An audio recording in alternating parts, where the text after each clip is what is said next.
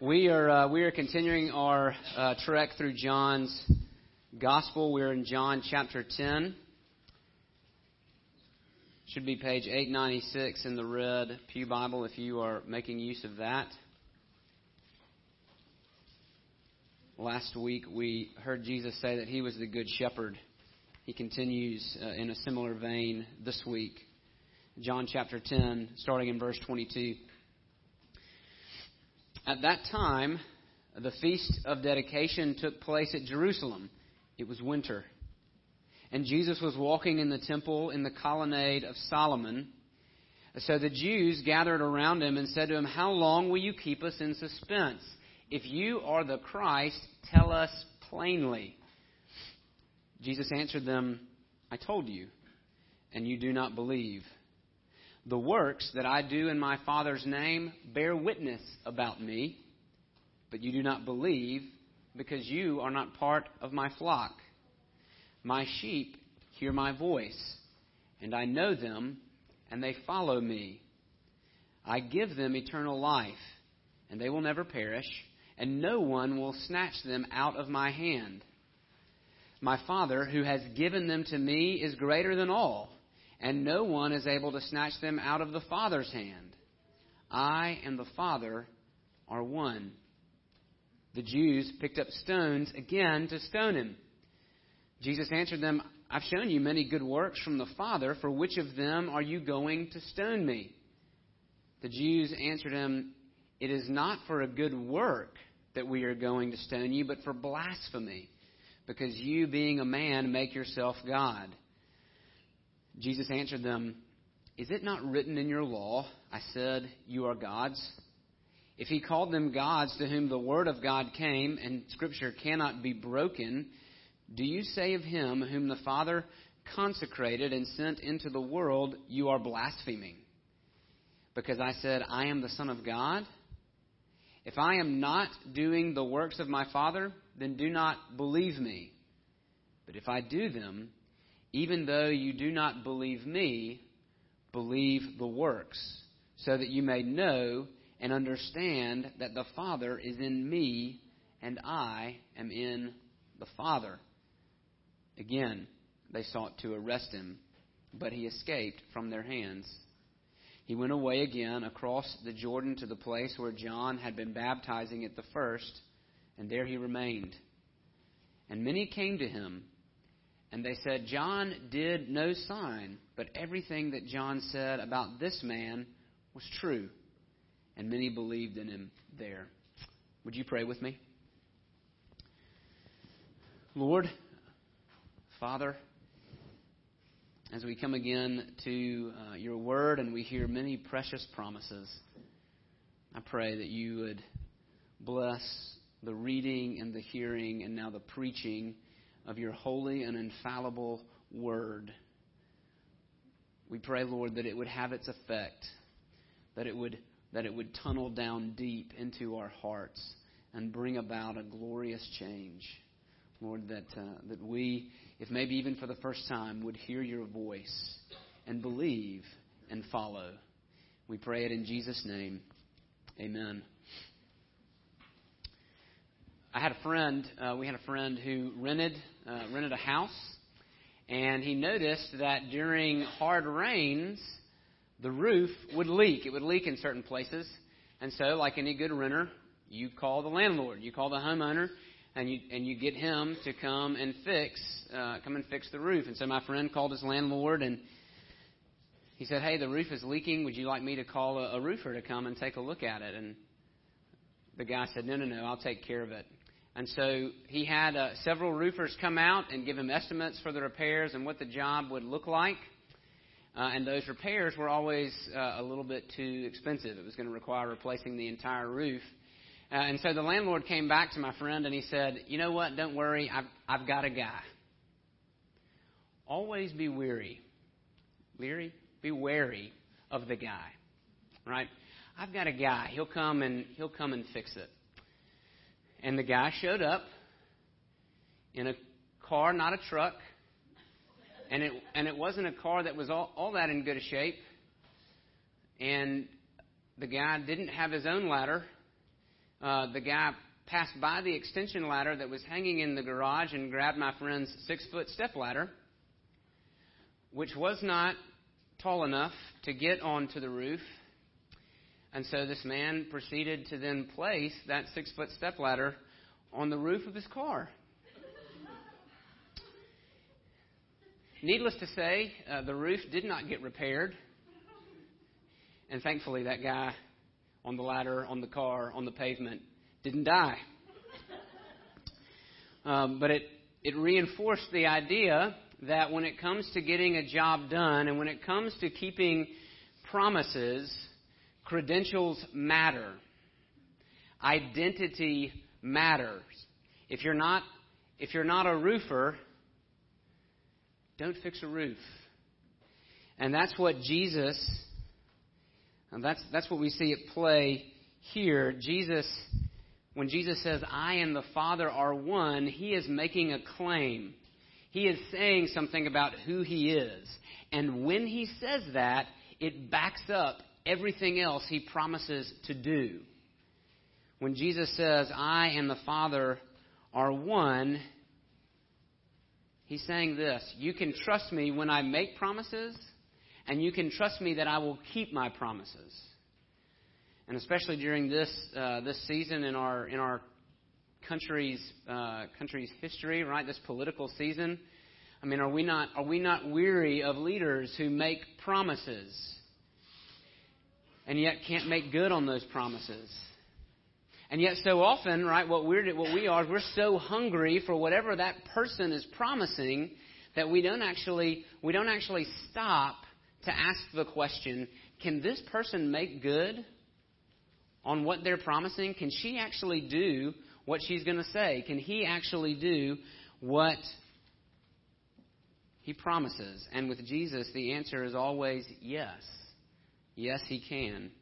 When Jesus says, I and the Father are one, right, he's actually plumbing the depths of theology.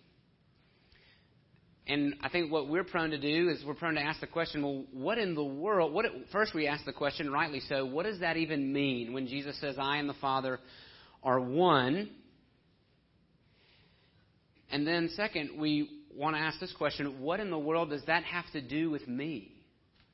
I mean, just think about it. This morning, did you get up and ponder the nature of inter-Trinitarian relationships, right? How the Father relates to the Son and they relate to the Spirit?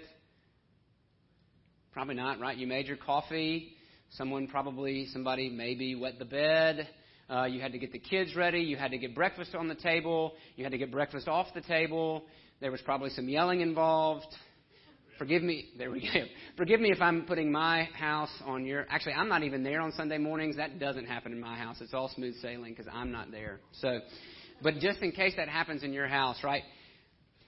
So we want to ask the question: What in the world? When Jesus says, "I and the Father are one," what is He saying, and why does it matter? Why does Jesus go so deep? And what are we supposed to kind of fish out and plumb out of those depths? And here's the shot I'm going to take at it that Jesus' oneness with the Father means that he can make good on all of his promises to all of his people. That what Jesus claims in this passage actually secures what Jesus promises in this passage. So let's just kind of dive in and take a look. We don't really, uh, we know this is the Feast of Dedication. Uh, what we commonly know now as Hanukkah. This is not a feast that was sanctioned by the Old Testament. It came along much later. This is a few months after Jesus was already in Jerusalem. So he's back in Jerusalem. We're not sure if this goes with the first half of chapter 10, but it seems to since they're talking about um, the, he uses the shepherding metaphor again. And the Jews, uh, he's walking in Solomon's colonnade, this kind of covered porch area, and the Jews circle around him and they ask him, they say, How long will you keep us in suspense? Uh, how long will you keep us from coming to a conclusion about who you are, about what you're doing? Tell us plainly, boldly, publicly. Stop playing games, Jesus. If you're Messiah, just go ahead. Just go ahead and declare it. And this is really the most important question you can ever ask. Right? The, the single most important question that any person, that any, that any human being can ever ask is who is Jesus really? Who is Jesus? That's what the Pharisees, that's what these religious leaders want to know. But they're they don't they don't really they're not really asking because they want to worship Jesus. Uh, we, we've read enough by now, and we keep reading in the passage, and we realize they're not, they're not in this to acknowledge Jesus. What they want Jesus to do, when they say tell us plainly, they don't mean tell us in plain speech. They mean uh, declare it publicly. So announce your candidacy. Tell us, are you the Messiah? Are you in the race or are you not in the race?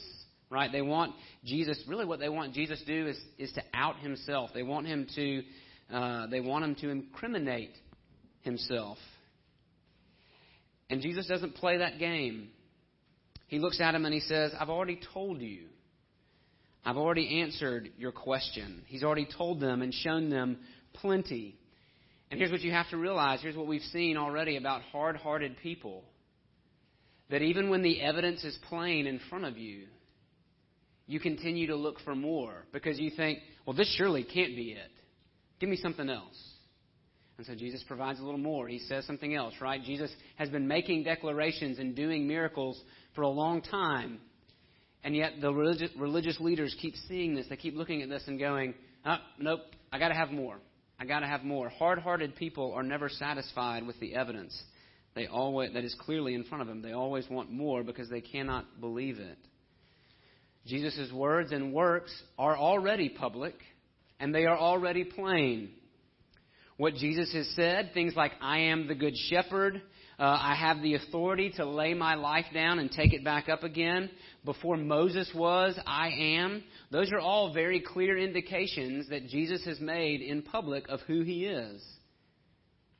What Jesus has done healing a blind man, born at birth, healing a man who was born at birth blind, uh, healing a man who was paralyzed or disabled for 38 years, turning water into wine. All of those things clearly demonstrate that Jesus is from God. And so these things, these words and these works, they come together and they're like a huge LED sign pointing, declaring who Jesus is. Las Vegas couldn't be brighter. And yet the Pharisees are blind. Their understanding is dark. And part of that is because their understanding of Messiah and his understanding of Messiah are two different things. When they say, Tell us plainly, are you the Messiah? What they're thinking in their heads is, right, the, the Messiah, his mission is a political one and a cultural one. The Messiah's job is to come in and rescue the Jewish people get rid of the Romans and make us great again. That's what the Messiah is supposed to do. That's his mission. And so if Jesus gives in to their request, if Jesus were to simply say, Yeah, okay, that's it. Yeah, I'm the Messiah. You got it. He would actually be agreeing to something that is false. Because Jesus' mission, the Messiah's mission, is not primarily political and is not primarily cultural though it has implications for both. The Messiah's mission is redemptive. The Messiah's mission, right, is to lay down his life for his sheep so that they can have abundant life. And so it's kind of like that line in The Princess Bride where Inigo Montoya says, Uh, you keep saying that word, but I do not think it means what do you think it means? Right? For all four of you who've watched that movie, that was meaningful. Right? That's what Jesus could say to these people. You keep saying Messiah, but you don't know what that means. And so I cannot agree to what you're saying. I'm not that kind of Messiah. I'm, my mission is not as limited as you would have it be. My mission is so much greater. My mission is to rescue lost sinners, not just of the Jews, but also of the Gentiles. And they can't hear that. They can't believe because they are not his sheep. That's what Jesus says. Jesus says in verse 26, I told you and you don't believe. The works that I do in my Father's name, they bear witness about me. It's pretty clear. But you do not believe because you are not part of my flock. Now, they're asking the right question. And their hearts are hardened, their hearts are darkened, and so they can't arrive at the right answer. But I want to stop right there and I want to say this. They're asking the right question. And if you haven't asked that question yet, if you haven't asked the who is Jesus question, then you need to. And that's what John wants you to do. You must come to grips with who Jesus is. You must make up your mind. That's the point of this gospel. You cannot, you cannot move on to some other finer points of religion. You must deal with the, the, the single most important question that any human being on the planet can ask, and it is, Who is Jesus? Ask honestly. Take into account what he does and what he says. And if you've grown up in the church, if you've been here for a while, that I, I, urge that same thing on you. I challenge you. Don't pretend that you already have Jesus figured out and that it's time to move on to something else. Don't say, okay, Kevin, right, I get it. Jesus is important. Can you just give me 10 easy tips on how to fix my marriage? Or can you uh, just give me four easy ways that my children will now obey me? Um, can you tell me how to be a better employer or employee? I mean, the Bible informs all of those areas, and it says something to all of those things, but its single most important point is to reveal Jesus as the Savior of sinners, and that when you find your life in Him, everything else is ordered. And so you must deal with Jesus. Don't miss Jesus. Don't move on from Jesus. Ask the question. And then Jesus gives you the only answer that will save you. Right? These guys are asking, Tell us plainly who you are. Are you the Messiah? And Jesus gives them a whole lot more than they bargained for. He says first, uh, first he goes back to the good shepherd metaphor that we looked at last week. He says, uh, You don't believe because you're not part of my flock. My sheep hear my voice, and I know them, and they follow me. And so let's go back to last week, how he developed that shepherd imagery and how that revealed salvation to us, right? What Jesus shows us is that he walks into the sheepfold of humanity. He walks into the sheep pen, sheep pen and he calls his own. And, he, and it's not just a general call. He doesn't just go into the sheep pen of humanity and say, hey, listen, guys, I've got some great pasture land over here, and I think it would be really good for you if you came with me. There's a lot of stuff over here that can nourish you, so why don't you come with me? Anybody? Anybody? No, Jesus doesn't do that. He goes into the sheepfold of humanity, and it says he calls his own by name. He says, Sharon, come on. Steve, come on. Matt, come on. Betty, come on. Let's go. And what do the sheep do? Do they hem and they and haw? they think, man, I don't know, is this a good offer? Should we go with them? Should we not go with them? What are we going to? No. No, the sheep hear the voice of the shepherd, and they follow him out of the pen, and they have life. Jesus says, My sheep hear my voice, and they follow me. And then Jesus answers their question by, make, by showing us the promises that he makes to his sheep. Look at verse 28. I give them eternal life, and they will never perish, and no one will snatch them out of my hand. Those who follow Jesus, the sheep who follow Jesus, they have life with no exceptions. They don't die. They're not lost. He won't lose any. No one can snatch them out of my hand. No wolf, no thief, no suicide bomber, no accident, no nothing. I will lose none. Not even the sheep can wriggle out of the shepherd's grip. No sheep will get lost or stray indefinitely. When Jesus saves, he saves completely. Those whom he calls, he also glorifies. We will make it home. What makes that possible? Jesus goes on. He talks about the Father. My Father who has given them to me. So the sheep, Jesus' sheep, are given to him by his Father. So we could say they're really his Father's sheep. And my Father is greater than all. He is superior to all. No one is better than him. No one is stronger than him. What does that mean? No one is able to snatch them out of the Father's hand. If you are gripped by a superior being, no one can loosen that grip. Do not make the mistake of thinking that your grip on God is stronger or better than God's grip on you. Those whom God has rescued will persevere because God will preserve them. There was a an older gentleman. I don't know that his age really has anything to do it, but I was having a conversation with this gentleman, and he knew that I was a pastor, and so he asked me. He said, uh, "Pastor, do you still love Jesus?" And I said, "Yes." But I'm really glad that he still loves me.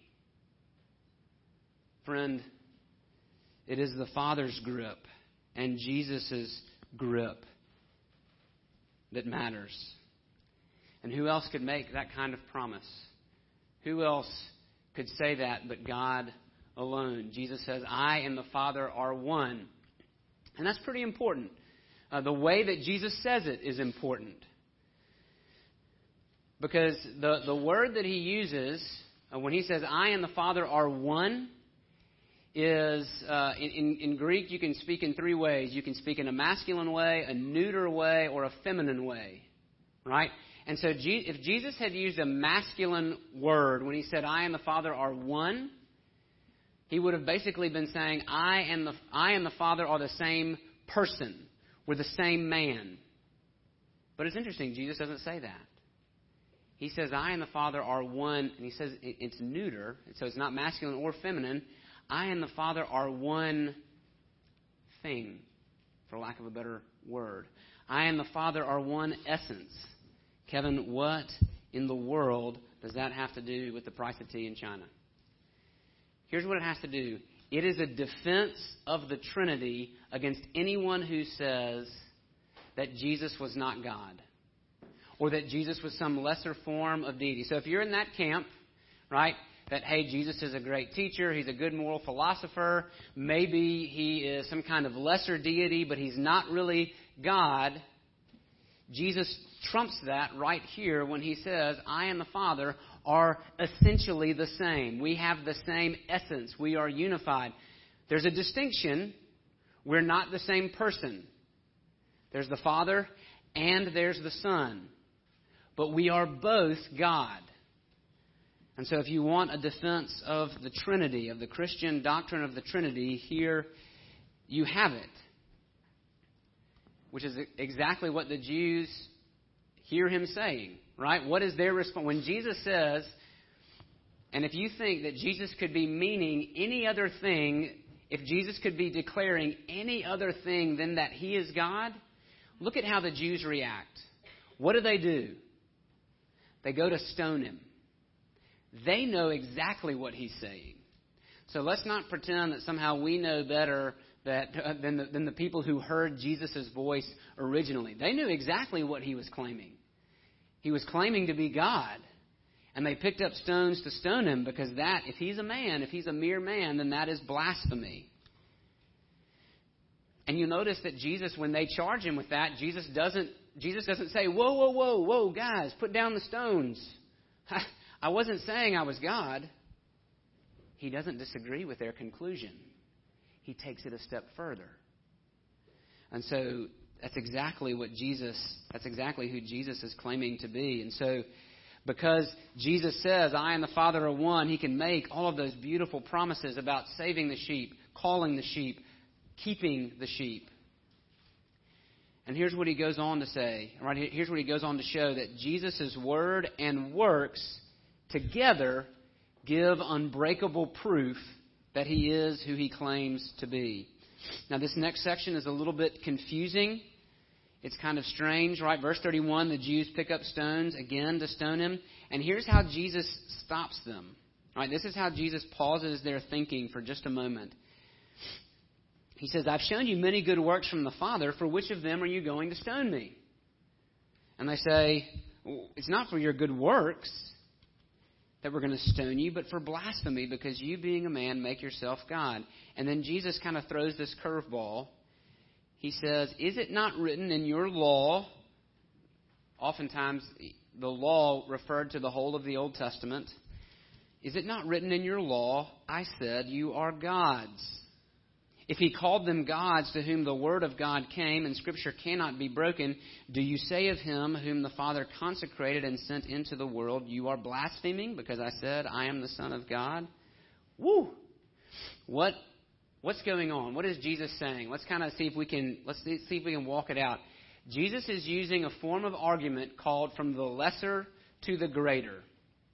And what he's what he's trying to say is if it's true here on the small level, then it is true much more here on the big level.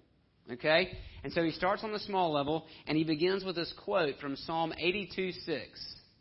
And what Psalm 82 is talking about, as far as we can tell, is it's talking about human judges, men who have received the word from God and are acting in the place of God to issue judgments.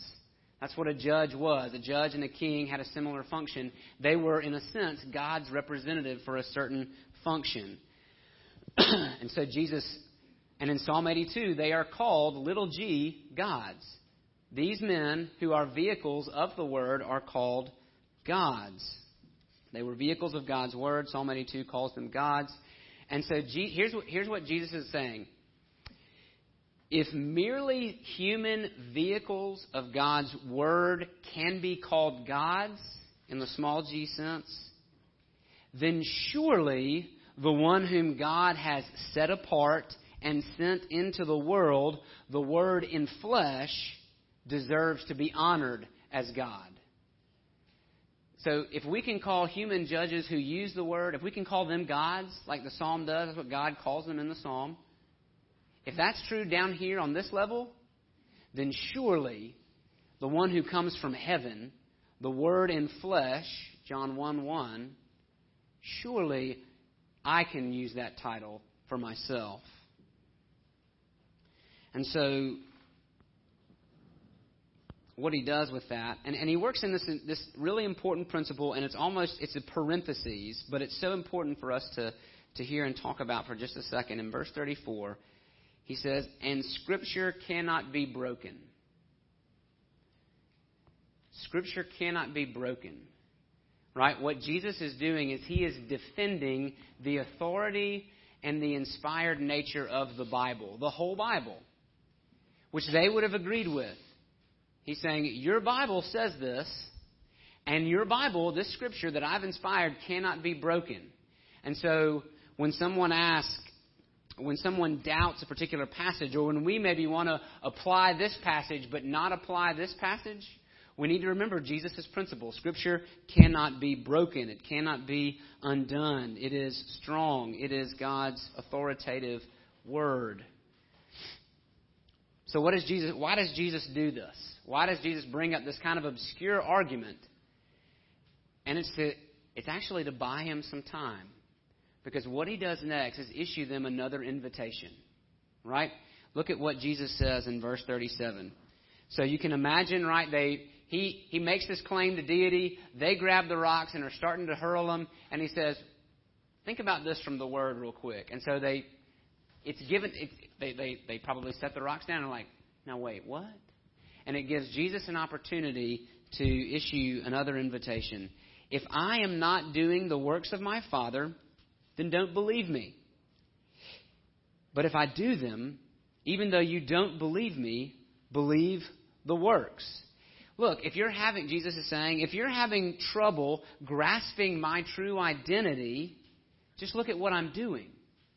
If you're wrestling with what I'm saying, if you can't believe my words, then look at my deeds.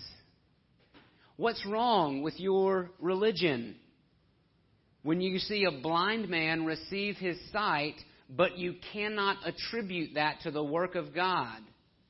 Especially when your Bible in Isaiah says that blind will receive their sight when the Messiah comes. Gentlemen, pay attention. What's wrong? Look at my works so that you will come to know and continue to know. Look there in verse 38. Believe the works so that you may know and understand that the Father is in me and I am in the Father. That word, the, the, the words there for may know and understand, it's really the same word. It's just used in two different tenses, right? One is past tense, one is present tense. And so what Jesus is saying is, look at my, listen to my words, and if you can't believe them, look at my works so that you can come to know and then continue to know that I am in the Father and the Father is in me. Deep theology with real world implications because if you can't grasp that, if you can't believe that, if you can't believe the unity of the Son with the Father, then you will not have the life that Jesus offers. How do they respond to the invitation? Again, they sought to arrest him, but he escaped from their hands. And so Jesus retreats. And a retreat uh, in a battle seems like a loss. But notice that Jesus retreats to a place where John the Baptist had been faithfully sowing the seed. Where John and all that John's ministry did was to point to Jesus. And so Jesus retreats. He retreats to a safe place, away from the people who want to arrest him. And he goes to a place where somebody where, where his name had already been spoken. And what he finds is that even though John did no signs, as soon as Jesus shows up, he proves John's words. People come to believe in Jesus. So Jesus comes to a place where a faithful servant has been speaking and he is received. Jesus retreats, but the kingdom advances. And so, what looks like a loss in one place is really a gain in another. And I would simply say this Christian, do not underestimate uh, the humble work of a faithful servant. Do not underestimate the continued speaking of words about Jesus because you never know when Jesus will show up and will call his own sheep by name. Never underestimate your role in the kingdom. So Jesus retreats, yet the kingdom advances. So, who do you say Jesus is? Is Jesus the Messiah? Because if you want the promises and if you want the comfort that this passage affords every one of Jesus' sheep, then I invite you to hear the shepherd's voice and follow. You will never perish. You will never be lost. You will never be let go. Hear the words, see the works, and believe on Jesus as the shepherd of your soul. Let's pray.